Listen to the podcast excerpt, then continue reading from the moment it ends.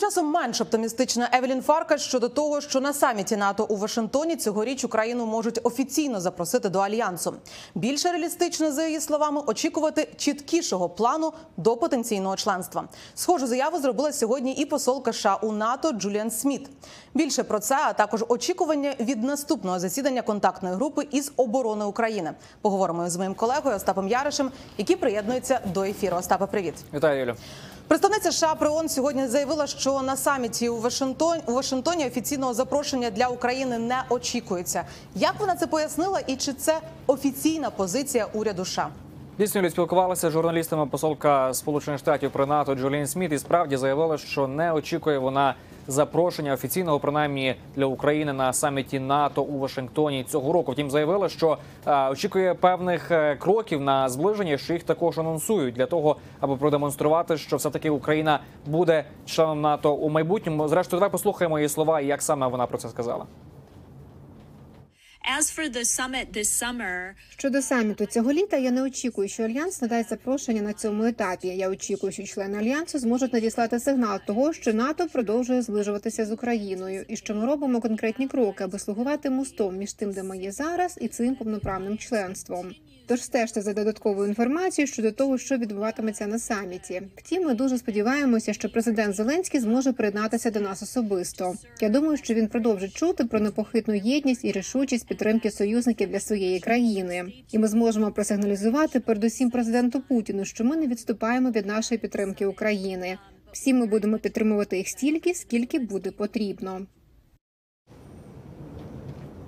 Юлі, ми також звернулися до Ради з нацбезпеки Сполучених Штатів, щоб там роз'яснили, чи такі коментарі є офіційною позицією Сполучених Штатів. Там відповіли, що Евелі е, що Джолін Сміт говорила від імені адміністрації США. Раніше ще Foreign Policy у своєму матеріалі писали, що наразі Сполучені Штати і Німеччина висловлюють сумніви щодо запрошення України до НАТО вже на цьому саміті у липні. Я про це також говорив із послом, колишнім послом Сполучених Штатів Україні Стівеном Пайфером.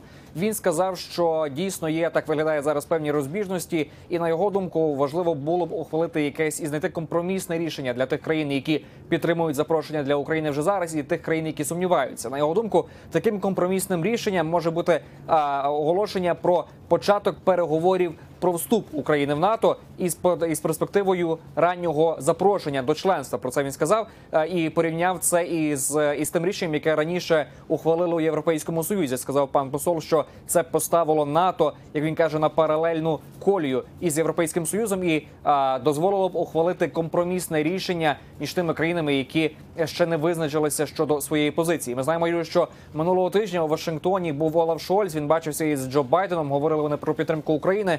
Ну і також обговорювали а, свої позиції двох країн перед самітом НАТО у липні, і а, обговорили також і підготовку цього саміту а, для того, аби скоординувати свої позиції щодо цього. Ну і також Юлю, очікуємо ми можливо якихось заяв, які будуть зроблені на Мюнхенській безпековій конференції. Нагадаю, вона починається вже цієї п'ятниці, буде на вихідних. Імовірно, це питання будуть також піднімати там. Тому сподіваємося почути новини з Мюнхена теж, Юлю.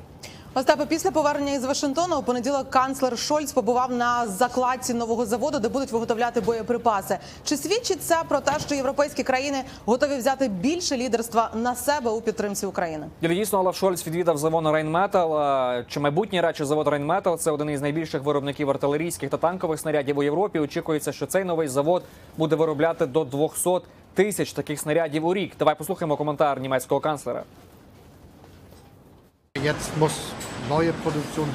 Запрацює нове виробництво не лише аби Україна могла захистити себе, але також і для наших власних довгострокових оборонних інтересів. Важливе стійке і велике виробництво, зокрема боєприпасів. Остапе, у нас лишається одна хвилина. Вже завтра відбудеться чергове засідання Рамштайн. Які від нього очікування? І чи вплине на зустріч хворобоміністра оборони США Ллойда Остіна? Так, Юлі, додам також до коментаря Олафа Шольца, що він закликав також європейських партнерів перейти до широкомасштабного виробництва, аби стримати потенційні агресії. Думаю, це питання також буде піднімати і на зустрічі Рамштайна вже завтра. Ллойд Остін не зможе бути присутнім особисто. Він відновлюється після чергової операції. Втім, відвідає цю зустріч в віртуальному форматі. Натомість його помічниця Селест Воландер буде в Брюсселі, де зустрінеться з партнерами. Звірять вони годинники і обговорять про те, як на майбутнє підтримувати Україну. Ми знаємо, це друга вже зустріч у форматі Рамштайн без оголошень пакетів допомоги від Сполучених Штатів. Тому в Пентагоні очікують, що і партнери у Європі і інших країнах зможуть допомогти із цим питанням, поки є пауза із поставками зі США. Юлю. Остапе, будемо звісно чекати оновлень вже завтра від тебе. На зв'язку зі студією був мій колега Остап Яриш.